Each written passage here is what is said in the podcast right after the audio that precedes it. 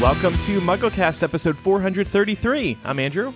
I'm Micah. I'm Laura. And Eric is not here this week, but we do have a substitute, somebody we actually met at Podcast Movement, Sequoia from the Harry Potter podcast, Fanatical Fics and Where to Find Them. Hi, Sequoia. Hello. It's nice to have you on. I'm so happy to be here. Good. Tell us about your podcast. What do you do on yours? So I have a comedy Harry Potter fan fiction podcast where we find the most insane Harry Potter fan fiction we can, and we read and react to it. Oh, man. I was listening to some episodes recently. You guys have a party over there. I was really enjoying it. I felt like I needed a drink, too. Have you ever read the McGonagall and the Giant Squid fan fiction? You know, it's funny that you say that because we just finished up Squid Month. Oh. Squid Month. You didn't know there was a whole month, did you, Laura? I did not. You know, you learn something new every day. Yeah, we did. My co-host, actually, I was the victim in this scenario. She read me 3 squid fics, and none of them were the McGonagall squid. Oh, man. Fic that you're talking about. You got to get the McGonagall squid, and you got to get the McGonagall and the turkey leg. One that we oh my gosh what we actually had that submitted to us over at MuggleNet fanfiction. It was horrifying. That sounds amazing. And Laura approved it very quickly. I did not. Did it ever see the light of day? No, absolutely not. Well, why not? Don't people come to MuggleNet fanfiction for that type of content? Because at least at that time, I can't speak for it now. I don't work there anymore. It was a family site. Oh.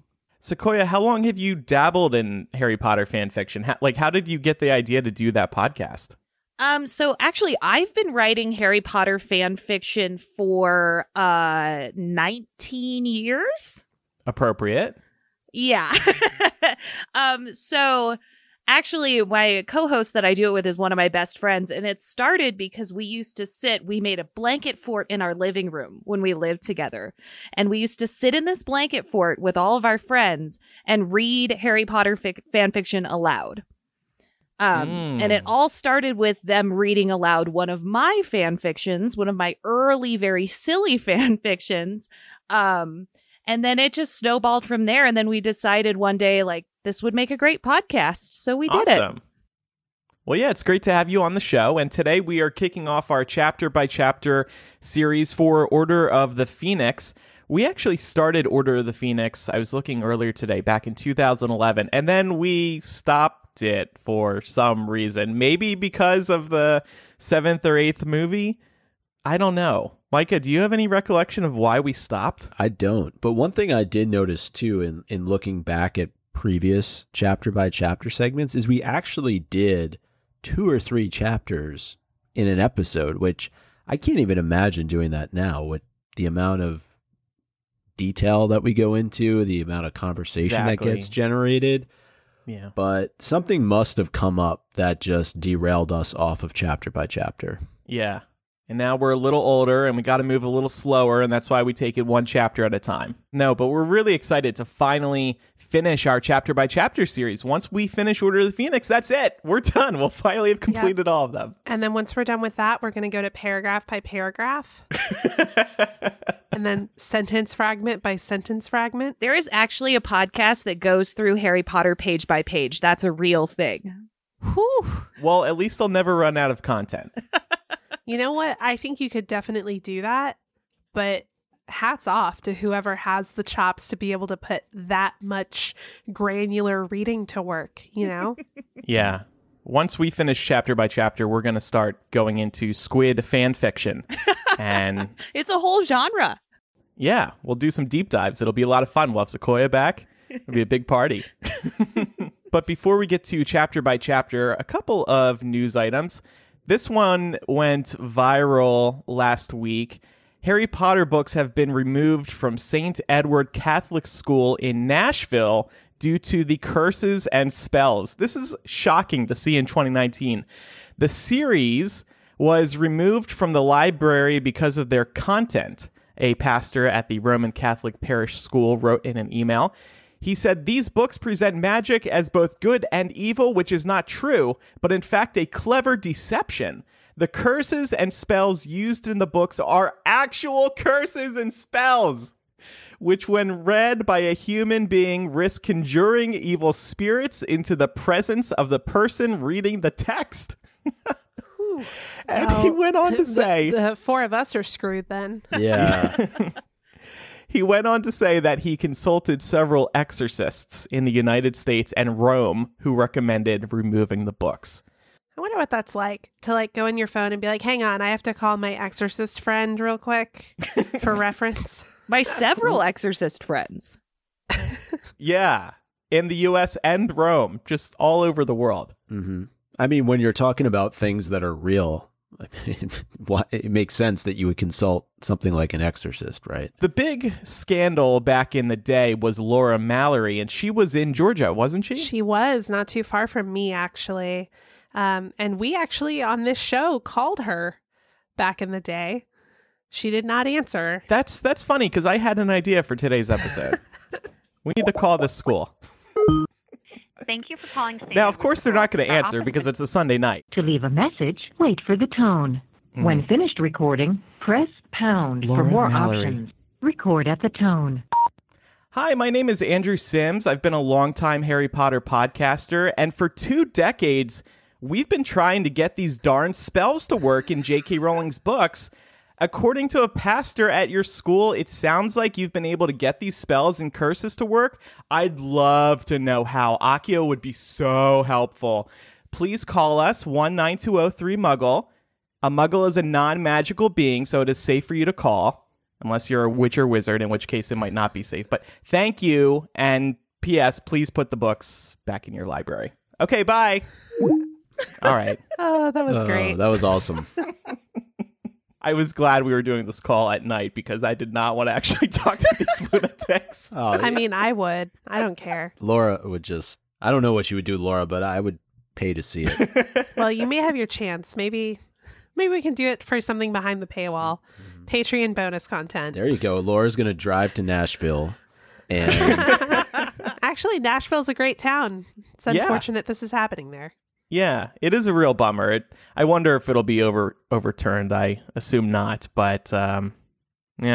Well, it's worth noting that per this article, the Catholic Church does not have an official stance on Harry Potter, and this is just like one, I guess, archdiocese who's made this decision for this school, and other schools are not doing the same thing. Well, I wonder if they'll get feedback from parents or something, because actually at my school there was a brief ban on Harry Potter.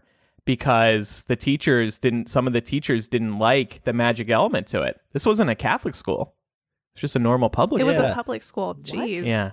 What surprises me about this, though, and maybe they want to test the mental competency of this pastor or this reverend because he thinks the spells actually work. I mean... Yeah, I don't get that. I mean, to your point, normally they're banned because of the content within the books, and there's somebody has an issue with the magic itself. This guy is actually saying, after talking to several exorcists, that the spells actually, like, if somebody walks down the hall and goes, Crucio, it's going to affect the kid on the other side. So do you think the exorcists all got together and were like, yeah, so when he calls, tell him if they work?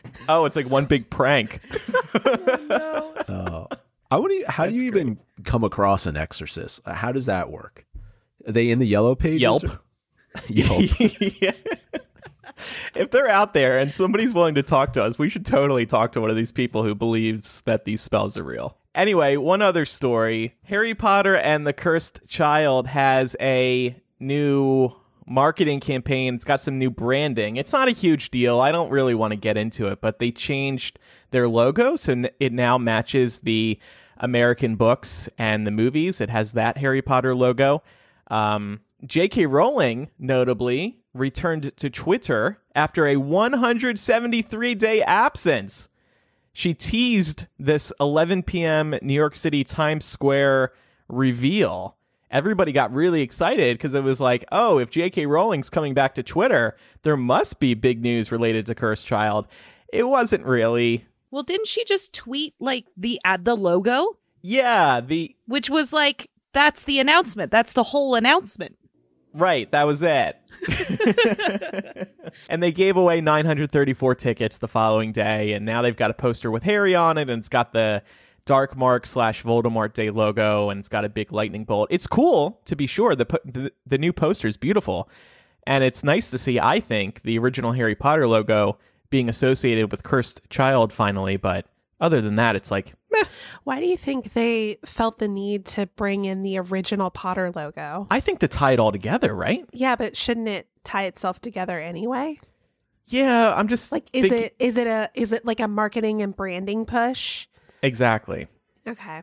Like, think about Star Wars. You always see that one Star Wars logo. You know what I mean? Yeah. Yeah, I guess it would be weird if, like, Rey had a kid and they had a completely new logo for that kid's movie. Right. So that's fair. Sequoia, have you seen Cursed Child? I have not seen Cursed Child. I've heard that the stage magic is beautiful, but we did recently do an episode where we roasted it as the worst fan fiction of all time. Oh, that's perfect. I need to listen to this. So we're not huge fans of the script itself, but I would love to see the stage magic, honestly. It is, and a lot of people actually thought that maybe this announcement was going to be they're going to be streaming the play into theaters, or it'll be released as a movie, or something to that effect. Unfortunately, that's probably still a few years away. And I say unfortunately because, like you, Sequoia, a lot of people read the script and they're just like, wait, what? But if you see it, it really all comes together. I almost am like, I'd rather see it as the stage play, though, because like that's a kind of a more immersive experience, I would think, than it coming out as a movie. Okay. Right. But ultimately, not everybody's going to be able to see it on stage because of traveling and money, you know, the price of tickets and all that. So I think, and it is kind of surreal to think, the majority of Harry Potter fans in the world will not see this until they do, let's say, stream it through something like Fathom events where you can watch it live in a movie theater. I think that would be the best way to do it. Don't do some sort of movie adaptation. Just film the actual play. And yeah, I agree with you. You wouldn't be as immersed, but it's better than just reading the script. Definitely. For sure. I'm hoping that they filmed, the original cast performance. I think they did. Okay. Yeah. So yeah, that's got to be a possibility then. One day, coming soon to HBO Max, the new streaming service to compete with Netflix. Andrew, my boss actually went to go see Cursed Child last Wednesday and had not read Cursed Child going into it. Huge Potter fan, loves the books, loves the movies, and was just so impressed by the play. And I think it just goes to what you were just saying and what we've talked about on the show. It's one thing to read the story and to really not like it, but it's a completely different experience to be in the theater. He talked about just how much money must have been spent on converting that theater, all the different lines. He said he would hate to be one of their understudies because you'd have to learn all of those lines and be able to be on stage for 5 hours and learn all the different choreography. They do so much stuff throughout the course of that play where they're moving around, they're carrying suitcases, it's really, really impressive. So I highly recommend, despite this nothing burger of a announcement, if you're in New York or you're in any other city where this is being put on, go and see it. If you're a Potter fan, it's well worth it. Well, it's definitely understandable for an artist to launch new branding to support their work. And speaking of support, we wanted to hear a word from one of our sponsors, Third Love. I've been a fan of Third Love's bras for around a year at this point, and I really can't say enough about them. They use data points generated by millions of women who have taken their Fit Finder quiz to design bras with breast size and shape in mind for a perfect fit and premium feel. When I got my first bra from Third Love after they initially signed on as a sponsor, I was hooked, pun intended, because of the perfect fit. In my 3 decades on this planet, I'd never realized that a bra could actually fit well and be comfortable. It's so comfortable that as soon as I tried it on, the first purchase I made with my next paycheck was 6 more of their bras.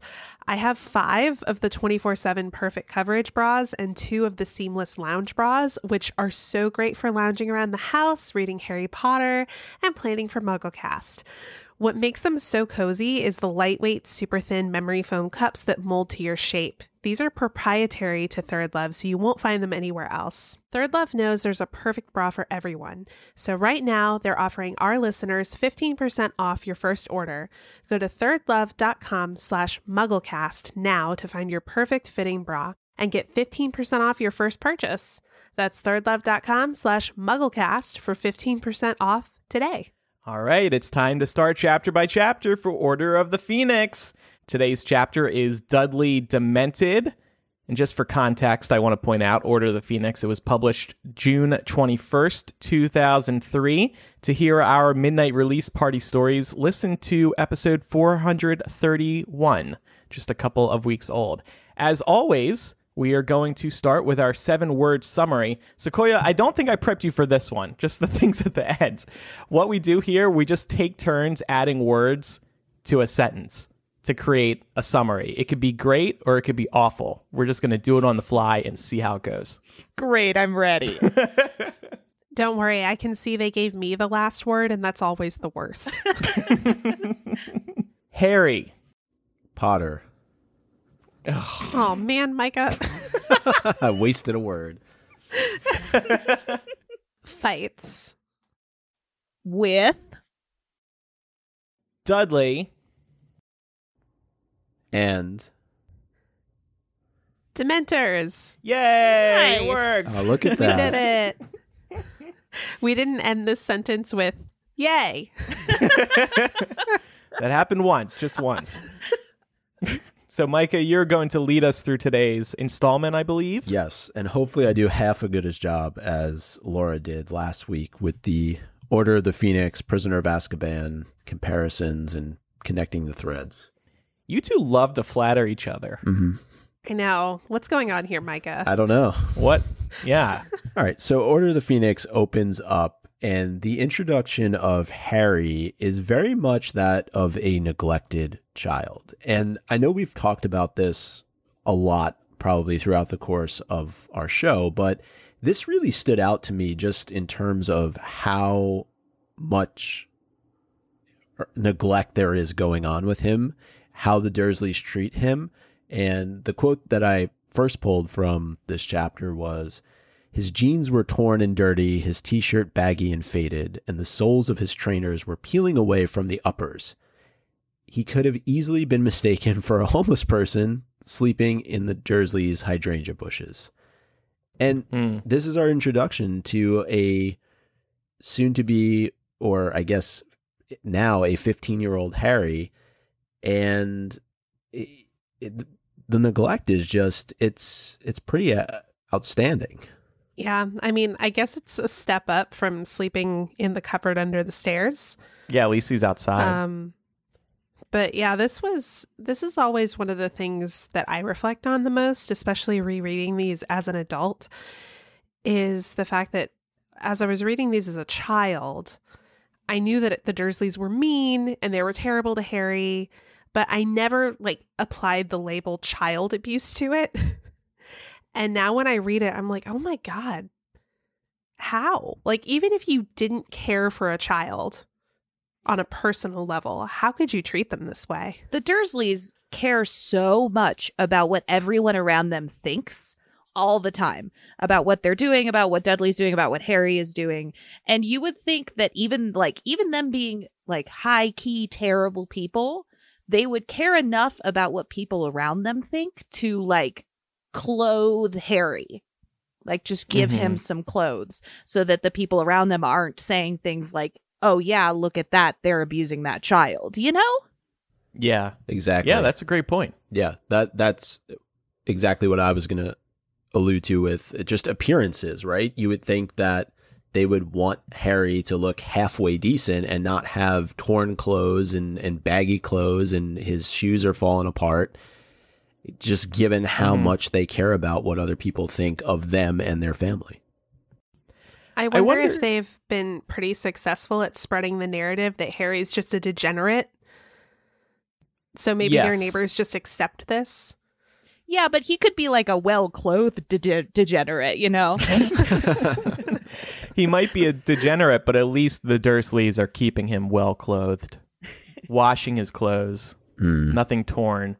I think J.K. Rowling might also just be setting up a juxtaposition in that last book, he's witnessing Voldemort return, and now he's just shaggy old Harry hiding behind the bushes, doing anything he can to catch a glimpse of what's going on in the world. Yeah, and that's in complete contrast to Dudley, and he kind of gets into it, Harry does, with Petunia and with Vernon, and they're arguing after the big crack that happens, and the Dursleys almost take pride in the fact that Dudley doesn't watch the news, that he probably has absolutely no clue who the prime minister is.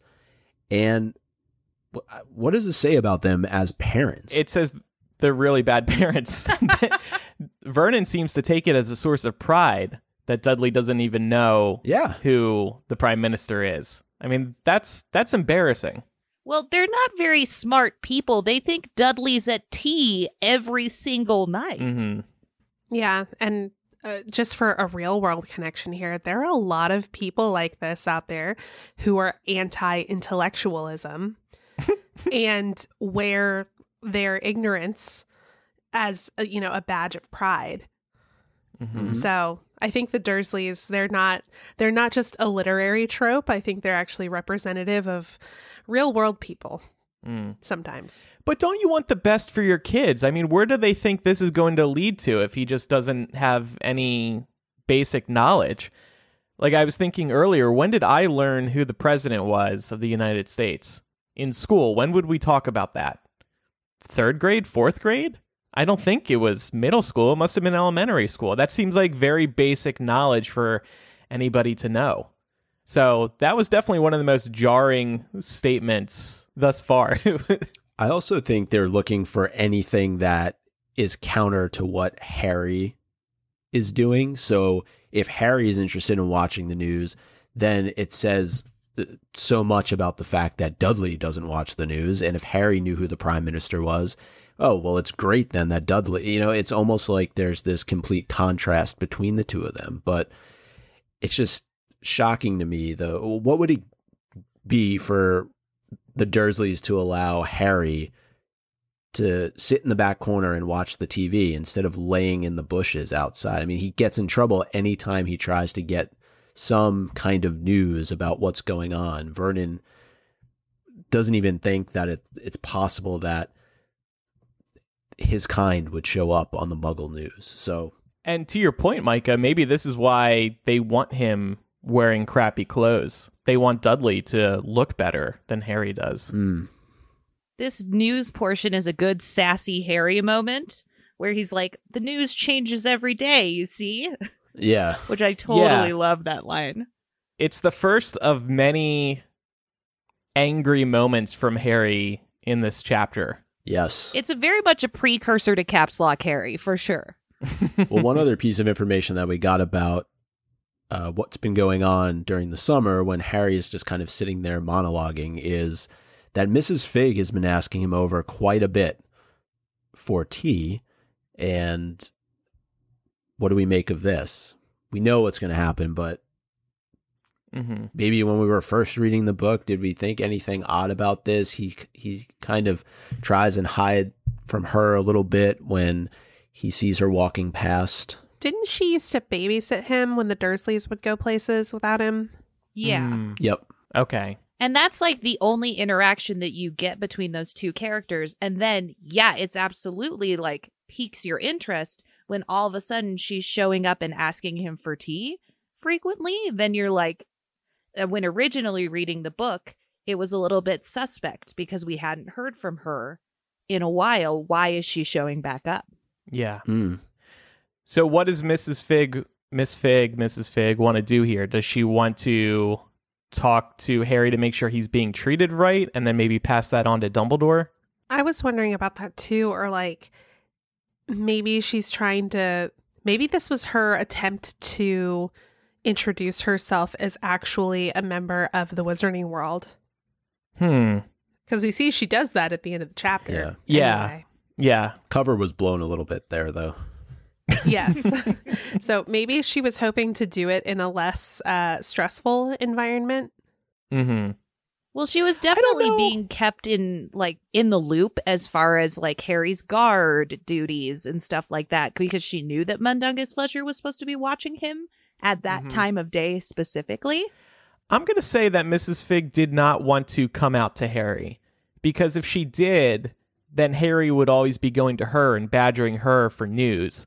And I don't think Dumbledore would want that to be going on.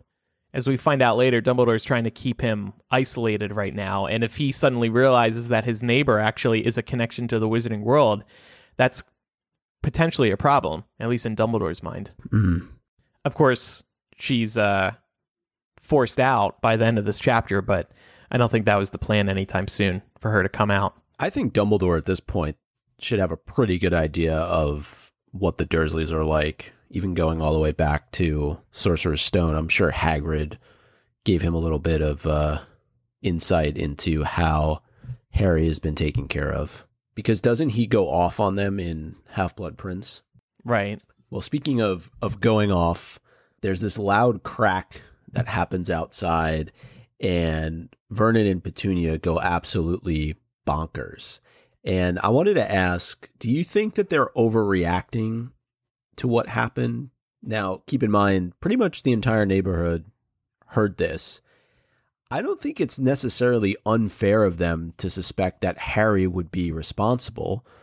I'm almost in a way comparing it to a Fred and George situation. Would Molly not immediately think if it's at the Burrow and there's this loud crack that Fred and George were the ones responsible for it? Yeah, I mean, I don't think it's too far out of the realm of possibility. I think the difference is Mrs. Weasley's overall treatment of the twins is like a mother.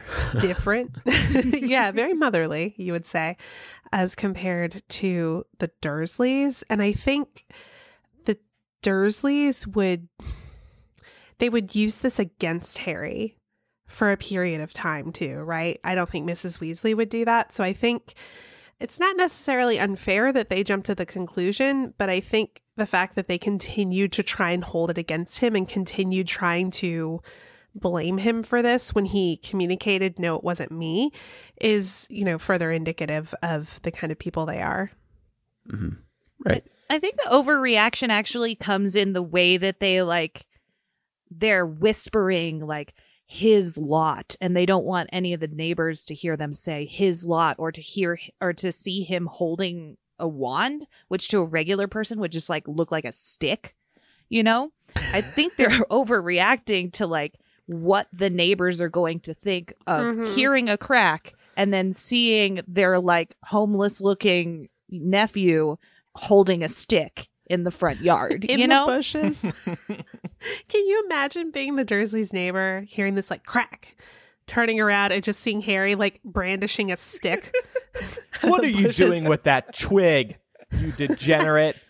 Get some fresh clothes on. Right? They're oh, there's their nephew again. He's special. Crazy back old at Harry. It with the making loud noises, I guess.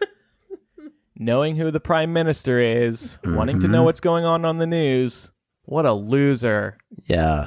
I think it just speaks to their paranoia, because you have to think, we all live in neighborhoods, of course. You hear sounds from time to time and you're like, ah, what's that? And I mean, at least in my case, I know they're ghosts in my place. But in most people's cases, I think that it's just normal to have noises on your street.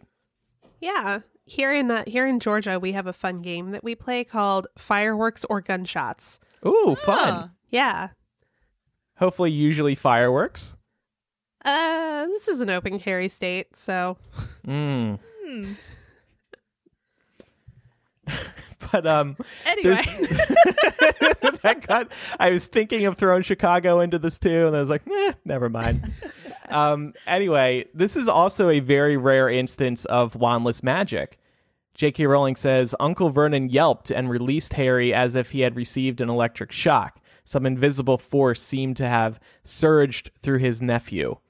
I think this might be the only time that we see this, and I wonder if all wizards might have this, or could this be related to Horcruxes? But, or maybe this isn't all wizards, and it just illustrates Harry's anger, where his anxiety is at the moment, where he'll lash out this way without even meaning to. Mm. Well, I mean, this is a good parallel to the beginning of Prisoner of Azkaban, where he accidentally blows up Aunt March. Mm-hmm. Right. Mm-hmm. Also unintentional. You know, he was really upset towards her, but I don't think he intended to actually blow her up. Same here. I don't think he actually intended to shock Vernon, but it's just an emotional response. And I think these are particularly common with young wizards, too. Mm. Because they're less able to manage their emotions. Also, going back to what we were talking about at the top of the chapter, Vernon really shouldn't have his hands on Harry to begin with. And the fact that there's this physical interaction taking place between the two of them, that's just something else to consider. But I agree with Laura. I think it's just it's a natural reaction that this magic is just kind of flowing through him and shocking Vernon as a result. Mm-hmm. Pikachu Harry. That's what I thought when I read it. Now, Harry begins to question whether or not the crack he heard was even due to a witch or a wizard apparating. And this is after the fight takes place between Harry and the Dursleys, and Harry storms off. And we really get the sense that he's yearning for a connection to the magical world. His friends have been vague at best in their communication throughout the summer so far, and he's becoming isolated. And so I wanted to officially let the conversation begin about Dumbledore's approach to Harry in this book and how he's instructed Harry be treated, because we're seeing the effects. Even in his interaction towards his aunt and uncle, he's rude, he's nasty, he says things he knows he shouldn't have. And it's just not the way that we're accustomed to seeing Harry. Right. And then, as we'll talk about in a little bit, he is really brutal towards Dudley in a way I don't think we've seen Harry before. It is rough to see Harry this way, but it's also completely understandable. But Dumbledore, I think, is right to keep Harry separate right now. As Hermione says in one of her letters, they don't want any communication being intercepted, and then the Death Eaters can learn what the Order of the Phoenix might be up to. So I actually don't really blame Dumbledore in this moment, but I also feel bad for Harry. It's just the way it's got to be right now. I think that Dumbledore is a very, very clever man, and he could probably dream up a way to get Harry information that is not by owl. And isn't like something that can be easily detected or something like that by the Ministry or any baddies. So I kind of think that like there was a certain, and I think we do get more information of this later that supports that there was a certain amount of him like kind of wanting to isolate Harry from the problem, and not really trying very hard to find a solution to that. Yeah, that does definitely get touched on towards the end of the book as to why Dumbledore was sort of neglecting to keep Harry in the loop, and his fears that Harry would inadvertently let Voldemort in. Well, his plan backfired, much like that car muffler. But I think it's neglect on Dumbledore's part, especially given what Harry went through at the end of the prior term. He saw somebody very close to him get murdered, and Dumbledore's solution to that is to completely isolate Harry for the summertime, or at least keep him out of the know of what's going on. And we see what continues to develop as a result of that in this book. So what should Dumbledore have done? What? You can't let Ron and Hermione come over. The Dursleys would hate that. But he could have left early to go to the Burrow. Yeah. Or like, why didn't Dumbledore pay a visit to the Dursleys? He does it at the beginning of Half-Blood Prince. Mm-hmm. I just feel like Harry would just be annoying wherever he was. The Dursleys was the one place Dumbledore could put Harry where he'd be out of the way. Considering everything that happened in Goblet of Fire, Voldemort's back, Cedric is dead, Harry would be insufferable, and Dumbledore doesn't want to deal with that right now, which sounds really mean to say, but he just needed some time to get some things worked out, I guess. Imagine if he was at the Burrow or at Grimmauld Place. Harry would want to be out there trying to track down Voldemort, trying to help Dumbledore, and Dumbledore just does not want that right now. And perhaps most importantly, the less that Harry knew, the less Voldemort would be able to extract. Yeah, that's very much a parallel to Sirius as well, when you're thinking about like Sirius being all cooped up and not being allowed to go out and fight the good fight or whatever.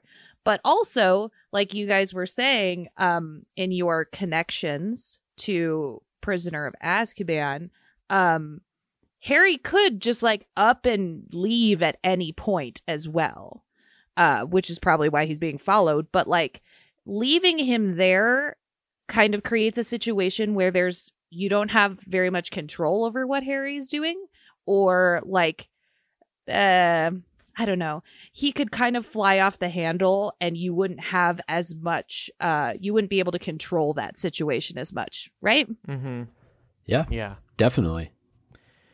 I do wonder if Dumbledore expected this, if Dumbledore expected Harry to treat the Dursleys like he does in this chapter. I also thought it was interesting that J.K. Rowling says that Harry threw out the chocolate Ron and Hermione had sent. That's interesting because chocolate is a Dementor remedy. He's been rejecting the kindness that Ron and Hermione are giving him, that chocolate, for example, as he continues to be treated like crap by the Dursleys. But it just speaks to how Harry is lashing out in all ways. He doesn't want anybody's kindness delivered through the mail. He wants to see these people. He wants to help. He wants to be up on what's going on. Well, and it's understandable given everything that he's gone through, and the fact that he rightly, of course, at this point, he doesn't recognize himself as the chosen one, but there's some level of that that's implicit at this point. So I totally get why he's pissed off here. It's just kind of like what Micah and Andrew, both of you were saying. Dumbledore, I think, goes too far on the non-communication spectrum, like way to one extreme, to the point where closing Harry off completely causes these outbursts that are very out of character for him. Mm-hmm. And I'm glad that we got to see this with the Dursleys, because it was a bit jarring to see Harry like this, but at the same time, getting eased into that by seeing him do it towards the Dursleys felt a little more understandable, because the Dursleys are already reprehensible people anyway. Right. So I was kind of okay with Harry sassing them. And then when you got to see him sort of exploding at other characters, it made a little more sense. Yeah. He is downright nasty to Dudley, though. I know we're going to talk about it, but that even surprised me. It's cringeworthy. Yeah, reading it back, it actually surprised me, because as I think is often the case for a lot of us, our reference point can oftentimes end up being the movies, and the interaction between Harry and Dudley is so different from the movie to the book.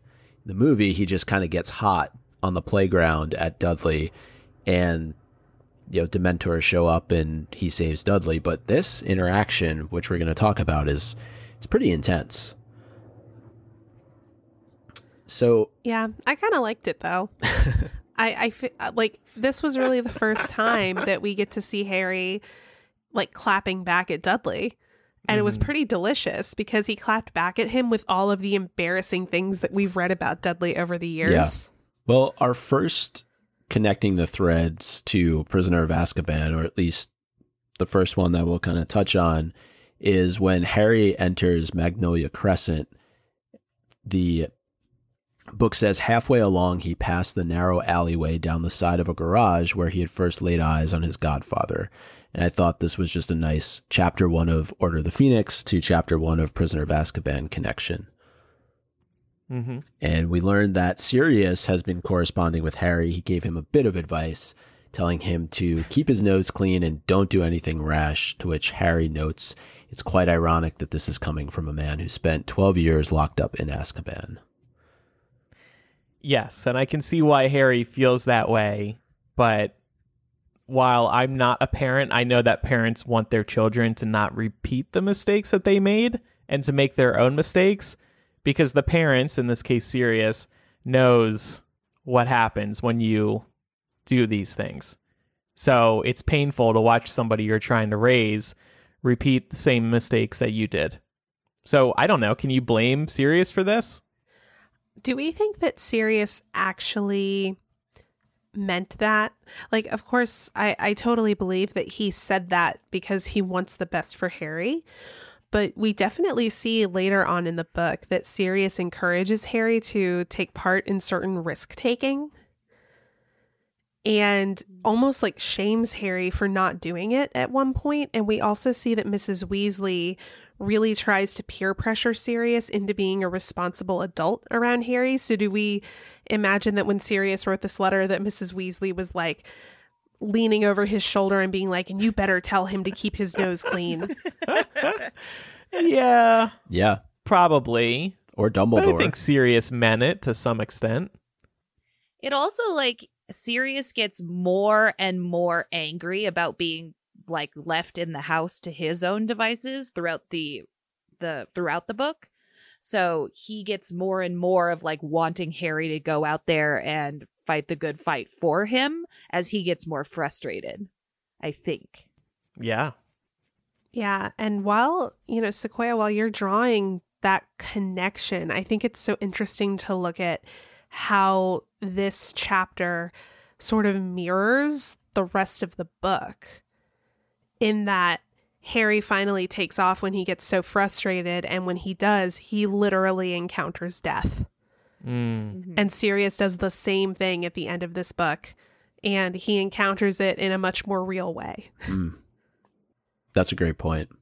One of the other things that we learn about as Harry is kind of making his way to this playground is that he's having nightmares about what happened to Cedric at the end of Goblet of Fire. And he's also experiencing these visions of long, dark corridors, all finishing in dead ends and locked doors. Now, Harry wisely compares this to how he's feeling trapped at Privet Drive, but we know there's more to this than meets the eye. He hasn't seen the cover yet of this book, I guess. Otherwise, he would realize they're not talking about Privet Drive. Does not realize that 12... divided by, what did we do? We counted like 15 candles. 15 candles, fifth 15 book candles. Equals 3, ring theory. Yeah. Book 5 to book 3. Yes. It's cool. Also frustrating for readers because we keep hearing about this Department of Mysteries and then we don't get to see much of it. So we talked about how Harry is itching for a fight and he even tries to provoke Dudley with some name calling, going the Petunia route, calling all of the names at Dudley that Petunia calls him. And it was just, it was interesting to see Harry in this light. What do we make of him in this moment with Dudley? Well, like I said before, I was cringing. It wasn't just the name calling. It was, oh, you're such a weak person that you need 4 guys behind you to beat up a 12-year-old. And then, of course, he starts brandishing his wand. This is the worst that we've seen Harry with the Dursleys. You know that Harry is better than this, but he's in such a crappy situation right now that he needs to let it out on somebody. And who better than the person who's always treated him like garbage? He just, like, he's so used to going out and putting himself in harm's way for his friends and, you know, to fight Voldemort and everything. And he's being put in this situation where he's not allowed to do anything.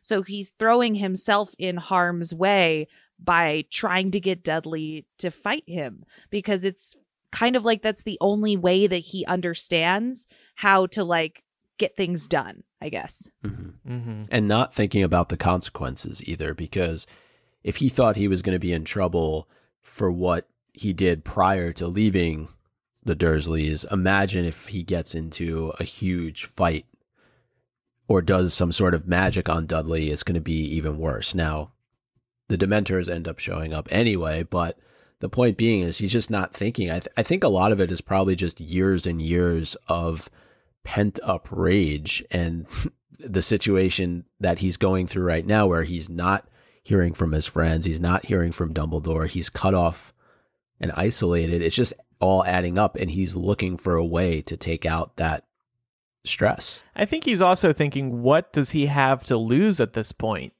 He just lost Cedric. He doesn't know what the heck is going on. He's in this terrible living situation right now. Why not pick a fight with Dudley? It might actually feel good by the end of it. Mm-hmm. And at least I get to interact with somebody around my age. And do you think there's any part of Dudley that is holding back because of, not because of the magic? Like, I know that Dudley in a way fears Harry, but he also knows that Harry's not allowed to use magic outside of school. And it seemed like Dudley, for the most part, kept his cool. Is there any credit to be given to Dudley here, or no? Not really, because the only reason he does is because he knows Harry can do magic. Mm-hmm. Yeah. Because he knows Harry could beat him if he really wanted to. So he's the ultimate bully. He is. Speaking of Dudley and of the 10-year-old we were talking about, Mark Evans, did we ever get an answer to this? Yes. Are Harry and Dudley related to Mark Evans? No. Okay. I was going to mention that too, because that set off, you know, back in the day, that caused a whirlwind of speculation about who Mark Evans actually is. And J.K. Rowling eventually debunked it, but I know people had a lot of theories as to whether or not he was related to Harry and Dudley. So, why choose that name, though? Yeah, we need to link to this in the show notes, Micah. She wrote a whole blog post on her old website answering this question. It's like 8 paragraphs long, and she's very tongue-in-cheek about it. Maybe she just didn't think that fans would react that way. After that, maybe she realized, wow, fans will truly dissect everything. You have to give us a little credit, okay? The lady who used to babysit Harry in book 1 turns up to help save him from Dementors in this one. So give us a little credit. She said, "Believe me, you can't regret it more than I do right now. Evans is a common name. I didn't give it much thought. I wasn't even trying to set up another red herring. I could just as easily have called him Smith or Jones." Then why didn't you call him Smith or Jones? Because she was feeling Evans that day. Why didn't your editor catch that? Oh, you know why she answered this question? Because she had a poll on her website, and it said, which of these questions do you want me to answer? And the Mark Evans question got the most votes. Oh, my God. She said, if you knew how often I've checked the FAQ poll, hoping that one of the other questions might edge into the lead.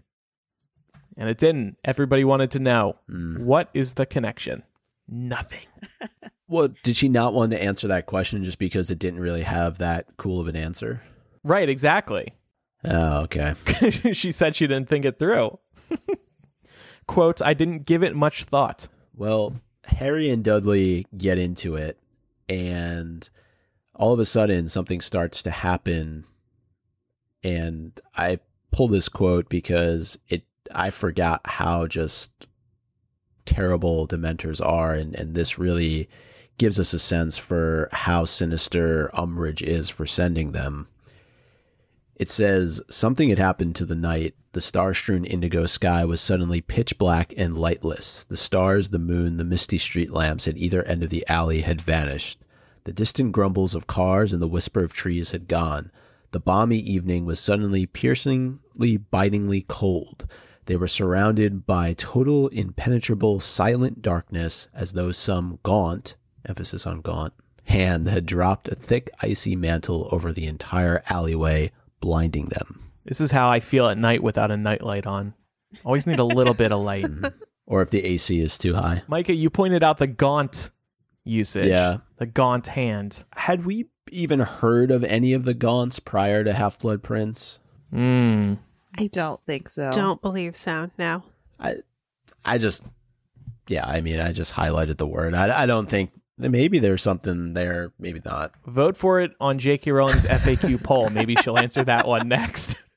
No, Micah, I didn't put any thought into that either. Stop reading into my books. No, I mean, I think that it's an interesting point because even if she's not trying to set up red herrings, J.K. Rowling does a really good job of weaving common threads throughout all of her subplots.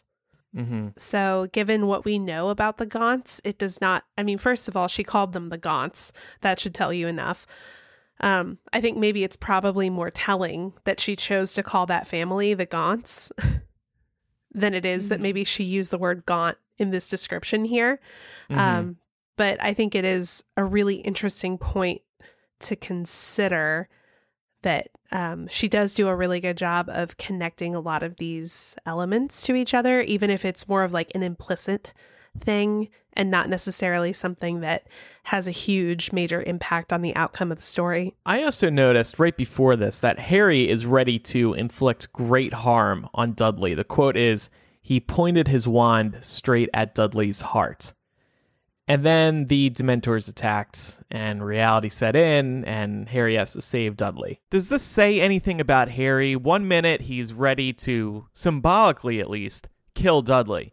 And then the Dementors show up, and suddenly, it's time to save him. I don't think it says anything about Harry, really, at all, because what has just happened to Harry? Like, Harry experienced some very real, very intense trauma, and then was dropped off at his abusive family's house with no kind of like therapy or anything, which is it's gonna make it so that he lashes out, you know? So I don't think that he like even meant to lash out to that degree or had really the kind of malicious intent to do great harm. He was just so frustrated with his situation that he couldn't help himself but to try to do something, I guess.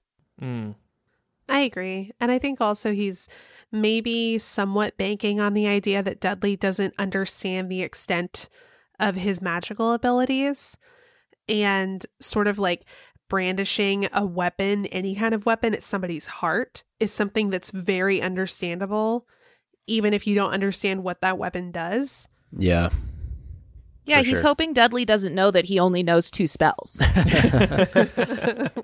And it's also interesting that at the beginning of the chapter, you have the Dursleys accusing Harry of using magic when in fact he didn't.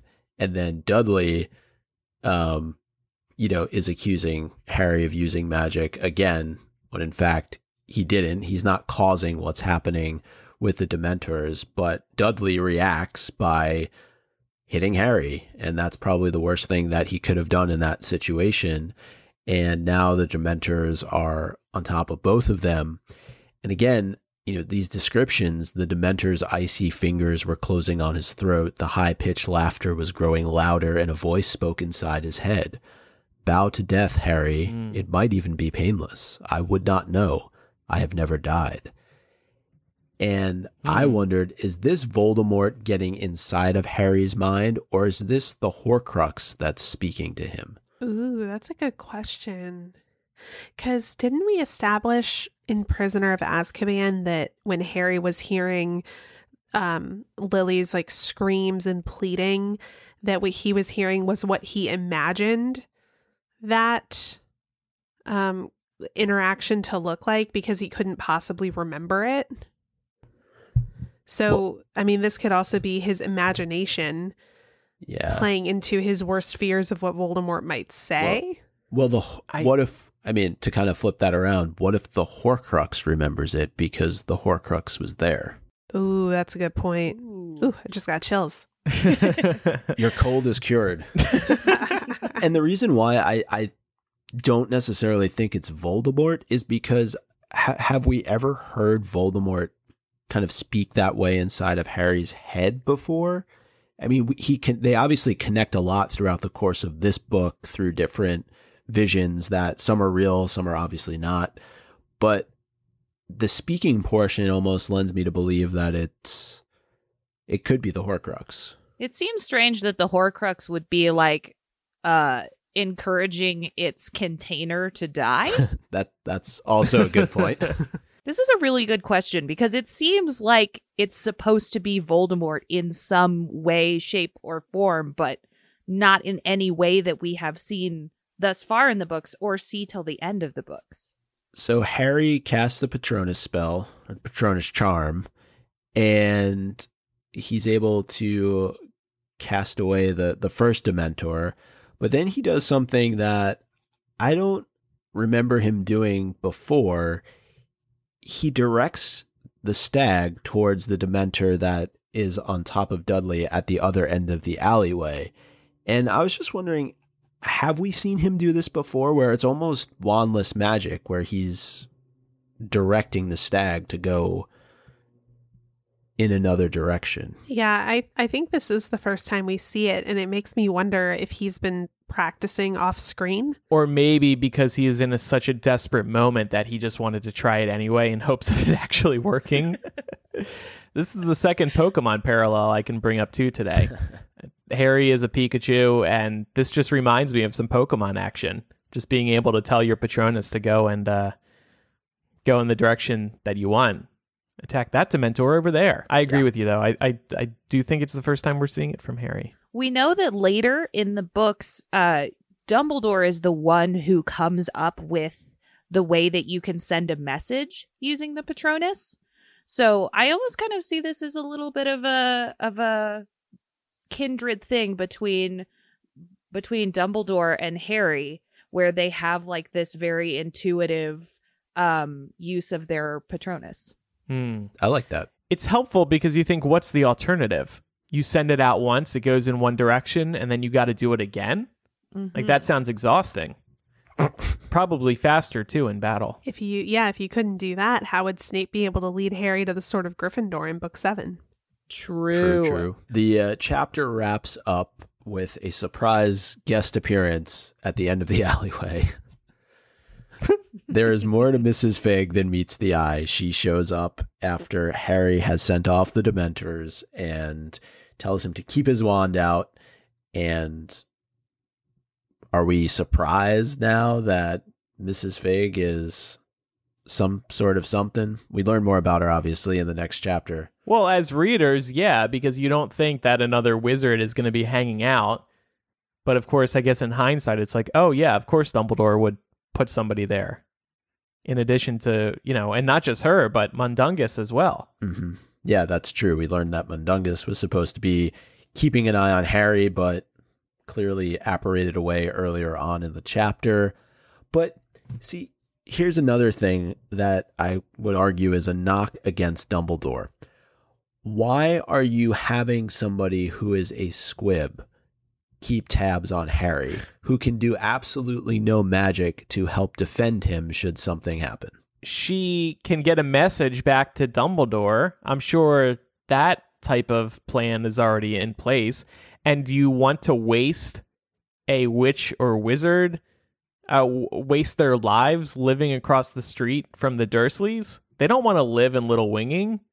They want to go live in the Wizarding World. Don't we have it confirmed later, like just a few chapters in, that the Ministry doesn't keep a squib registry?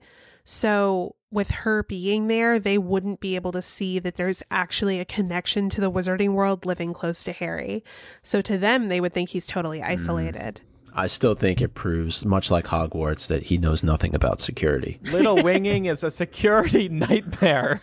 Clearly it is. Basically, Harry Potter is just a living security nightmare of a human being. Even if Miss Figg was a witch, those Dementors were still coming to town. Yeah. So, I mean, you know, that wouldn't have made any difference. James, who's listening live on Patreon right now, he says, it seems like neglect on Dumbledore's part to trust Mundungus Fletcher to watch out for Harry. Too. I think that's the better argument. Well, both of them. I mean, I guess Figg has a better... Alone. Well, Mrs. Figg is more like a backup. Yeah. You know, she's not there to do the magic. She's the secondary watchman. Right. And she's got a decent track record, right? I mean, she's kept him alive for 15 years. Yeah, exactly. True. Trying to give him some tea from time to time. Do we think the cats that Dumbledore actually picked Mundungus, or that he was just someone the Order had available? Because at this point in the story, the Order is pretty limited in numbers. Mm. And most of the people in the Order are people Harry knows. So they can't really have people Harry knows too close to him right now, or else he would, like Andrew said, be really pestering and annoying if he happened to spot them. Yeah. You know what I mean? That's a great point. Yeah. Yep.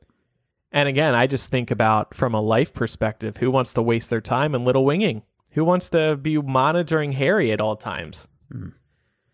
These people got better things to do. Mundungus and Fig do not. All right. No offense to them, of course. No, I'm just pointing out the obvious. So I thought, in light of a new chapter-by-chapter series, we could also add a new segment. We do the 7-word summary. We do the Connecting the Threads, MVP of the Week, and rename the chapter. We're going to continue doing those with Order of the Phoenix, but I want to add a new one in which we just keep track of every time Umbridge was an awful person. And today we can add one to the tally. And that would be because she sent the Dementors to little winging. Umbridge, you suck. I was saying that we can see if the Umbridge sucks count could outpace the educational decree count.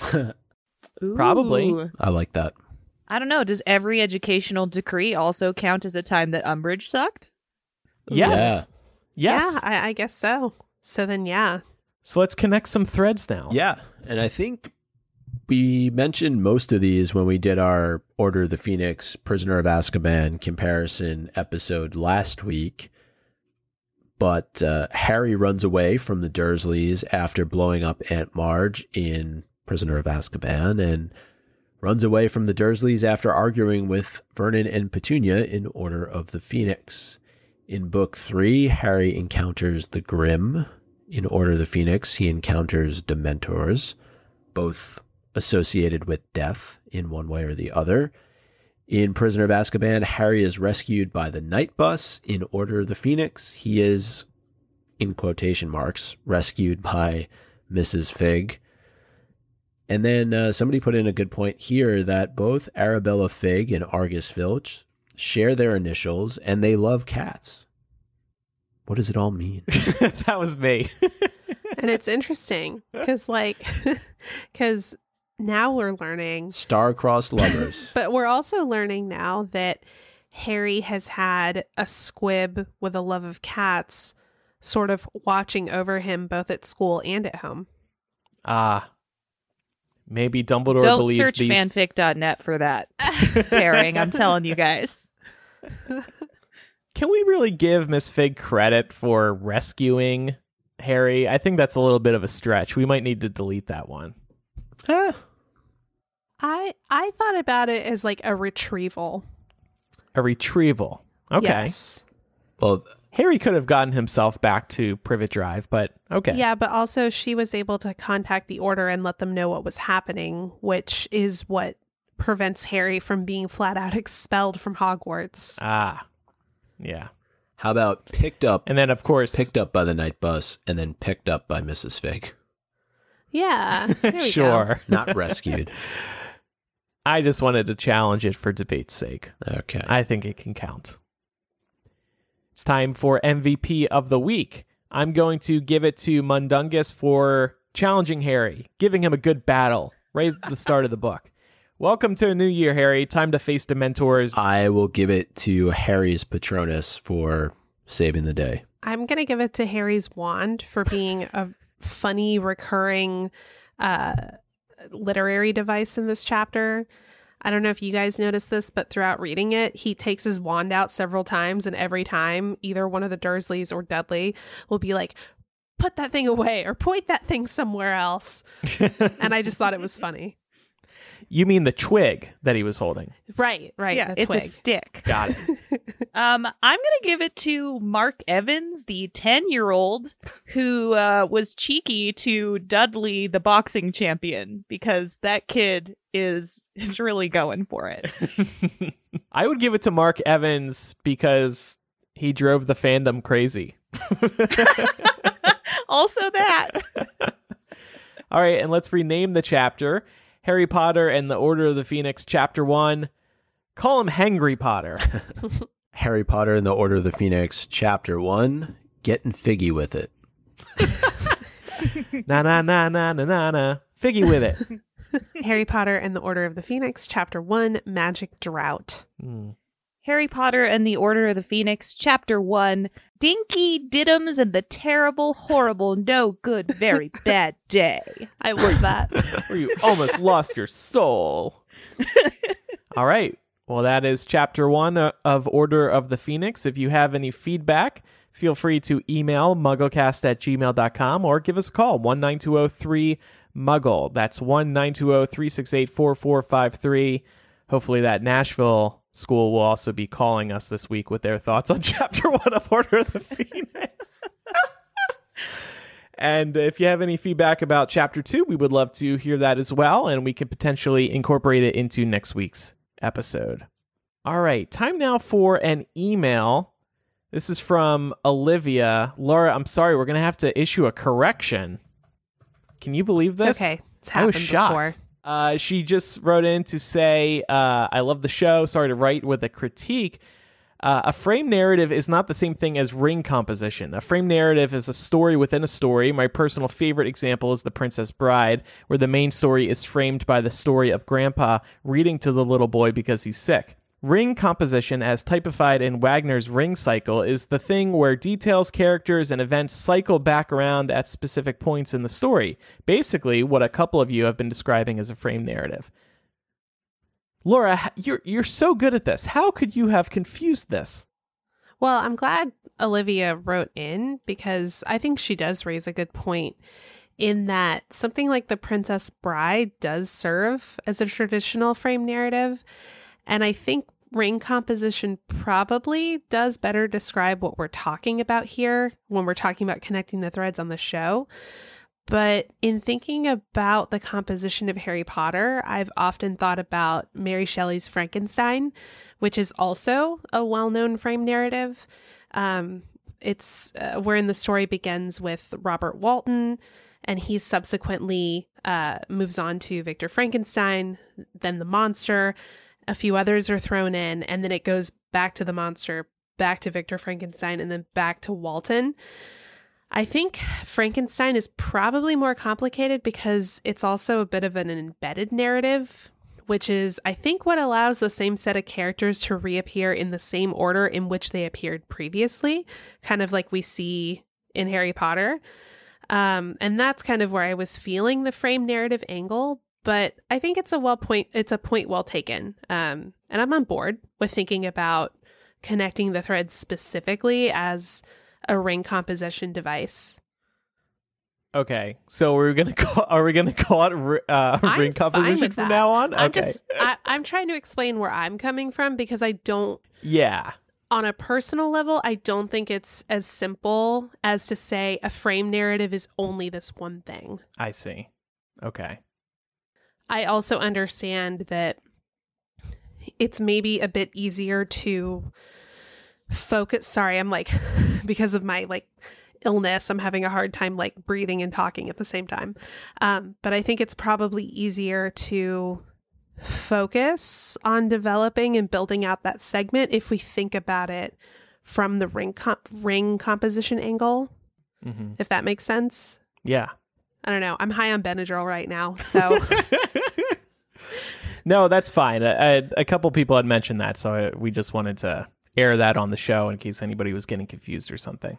We also have one voicemail today. This is super cute, so we had to play it. Hi, MuggleCast. My name is Kelsey, and I'm calling because I am the mother of a kindergartner who is absolutely obsessed with your guys' show. And don't worry, I'm not chiding you for the very occasional curse word that you guys throw out there. He had an interesting theory or question for me. We were listening to your episode about midnight release parties, and he said, Mama, why don't I get a midnight release party every time that we start a new book? So I just wanted to let you know that the next generation of kindergarten people who are listening to the books being read aloud to them will henceforth have Prisoner of Azkaban and Goblet of Fire and Order of the Phoenix and every book thereafter midnight release partied, released to him in our house, thanks to you guys getting him all hyped up about the idea of Harry Potter books being released with these crazy parties, because he feels very left out. So thanks for that. Okay, thanks for everything you do. Bye. Kelsey, that is so sweet that you're going to throw a little midnight release party every time you start a new book. Yeah, that's incredible. Love that. Send us photos. Oh, yeah. Yeah, please do. Oh, my God, where do you live? We should attend a midnight release party. Okay, that's maybe getting a little creepy, Andrew. But thank you for sharing that. That is super sweet. And you sound a little annoyed that we talked about them and put them into his head. So also sorry, kind of. No, I'm not sorry at all. I hope he enjoys it. Yeah. Did she mention his name? I don't think so. No. I'm not. Well, I really hope that you enjoy your midnight release parties. I look back on them as some of my favorite memories when I was younger, and I think you will too. Absolutely. All right. Time now for Quizage. Even though Eric isn't here, we're going to pull through. I prepared a question. I've never done that for Quizage. And he provided the names of the people who got last week's question correct. Thanks. So, Micah, last week's question was, what type of flower bed does Harry find himself laying in as the book opens? What is the answer, and who were the winners? The answer is that Harry is laying among the begonias next to a large hydrangea bush. Both begonias and hydrangea were acceptable answers, according to Eric.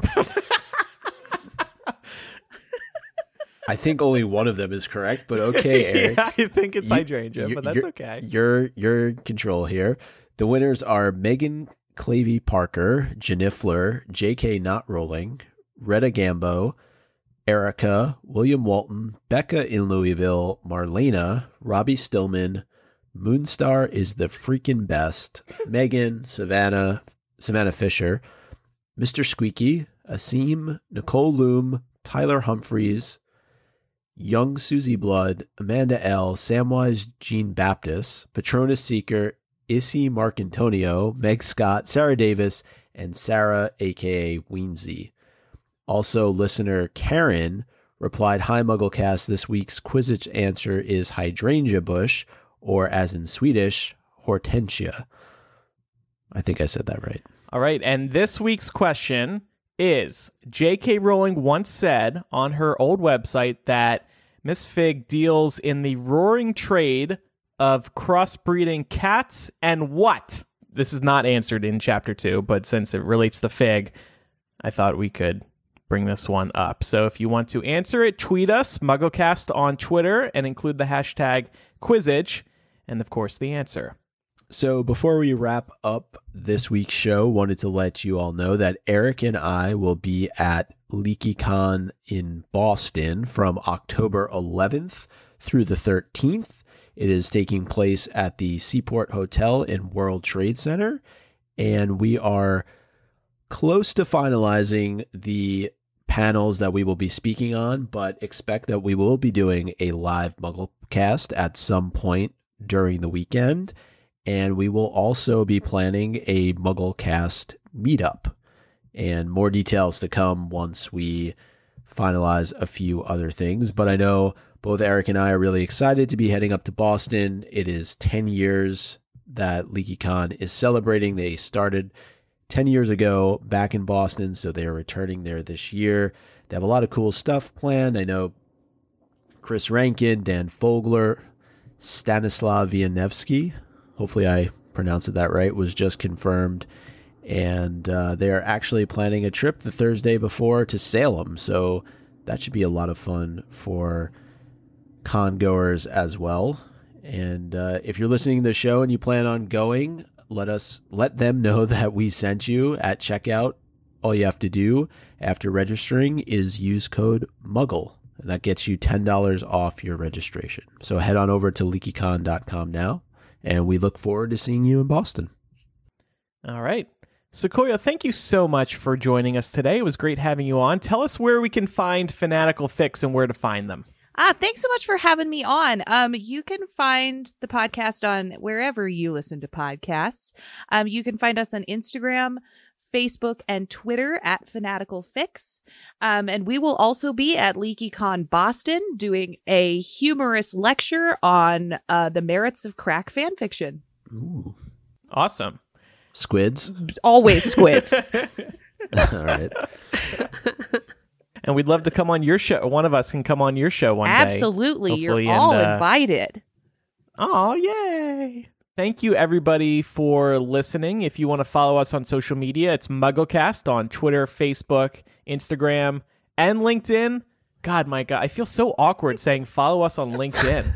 Yeah, why are we on? Who's on LinkedIn anymore? Everybody's on LinkedIn. Are you like, just because you have a profile doesn't mean you're on LinkedIn? Laura, we're trying to promote it. Sorry. To follow us. We're on LinkedIn as well, if you would like to follow us. Have another Benadryl. I probably will. We would also love your support on Patreon. Patreon.com/MuggleCast. You'll receive instant access to installments of bonus MuggleCast, early access to our show via our weekly live streams, MuggleCast throwbacks, and a whole lot more. Pledge today at patreon.com/MuggleCast. Thank you so much if you do so. All right. Thanks, everybody, for listening. I'm Andrew. I'm Micah. I'm Laura. And I'm Sequoia. Bye. Bye, everybody. Bye.